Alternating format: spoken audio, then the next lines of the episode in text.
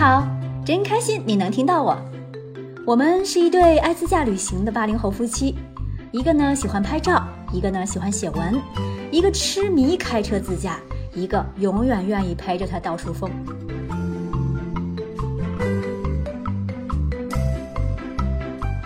从山西出来，进入河南，去大众景点打了个卡，盖了个戳，这就是著名的龙门石窟。我个人啊是对人文不太感兴趣的，因为什么呢？因为历史学的太差了呗，看得走马观花的，却无法参透其中的深意。后来我决定要改掉这个缺点，每次都是去一个人文景点之前啊，先临时抱个佛脚。大致了解一下它的人文背景故事什么的，然后在游览过程中把看到的疑问和感兴趣的点记下来，随时上网查询或者回去再查。那这次的龙门石窟让我印象最深的自然是卢舍那大佛了。它的来头可大了，是按照女皇武则天的形象容貌修建的。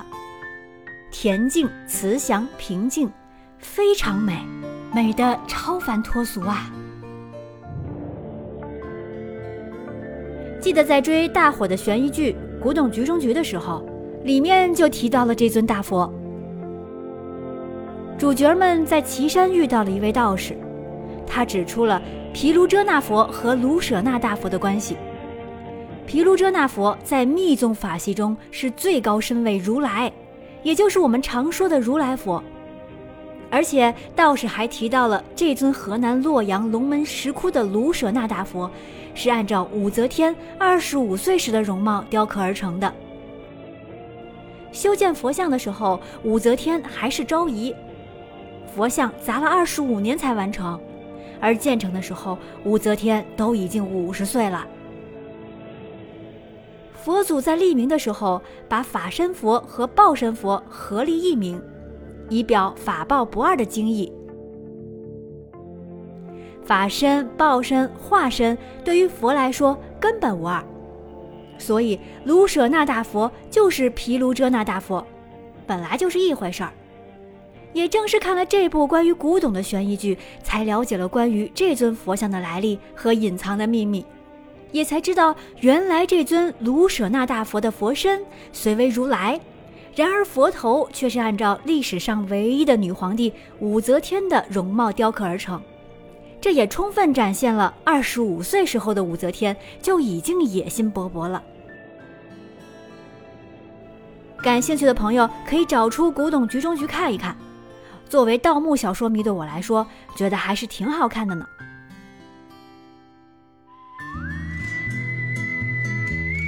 从河南出来，再进入湖北。疫情过后，我们的湖北人民继续幸福的生活着。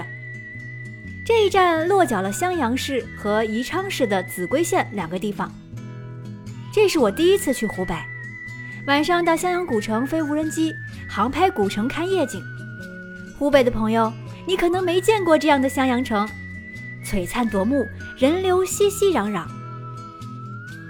除了这一生，我们又没有别的时间，能飞多远就飞多远吧。第二天一大早就去逛了早市，买了酸甜可口的草莓，抱着上车吃。就这样开启了一天的好心情。子规、王昭君启程，我来了。这中间路过一个叫昭君原野的房车营地，几乎没人。修建在一大片原始森林里。话说今年的夏天比以往来的更晚了一些。从北京出发的时候都五月份了，我还穿着毛衣呢，而且动不动就是扬沙漫天。然而到了这里，终于没有了北方肆虐的风沙，也开始有了夏天的模样。到处都是绿色，高耸入云的阔叶林。阳光带着五颜六色的光晕，通过树叶缝隙射入进来，仿佛自己是小红帽进入森林里采蘑菇，而且是肯定不会遇见大灰狼的小红帽。我们在这片郁郁葱葱的绿色森林里散步，操作无人机跟着在林中低空穿梭，草地上还有小白兔和小矮人的家，真是个小小的童话世界。快带家里的娃来打卡吧，地名儿请往前倒带或回放收听。哼哼。继续往前呢，今天的目的地就是屈原的故乡秭归。提到秭归，还会想到王昭君、脐橙，这里可是脐橙之乡。屈原还写过《橘颂》的名篇，著名的脐橙品种轮碗、纽和尔都长在这里。就像《晏子春秋》里著名的诗句：“橘生淮南则为橘，生于淮北则为枳。”这开车一路都能看到村民家门口一麻袋一麻袋的橘子。不仅如此，路边丢着很多，墙头摆着很多，院子里还堆着很多。停下车想买几个尝鲜，心中默默期待着老农能送我两个吃吃，但是人家忙着谈价钱、装车，根本没空理我，都是拿来批发的。我默默地转身离开，也再没有勇气问别家了。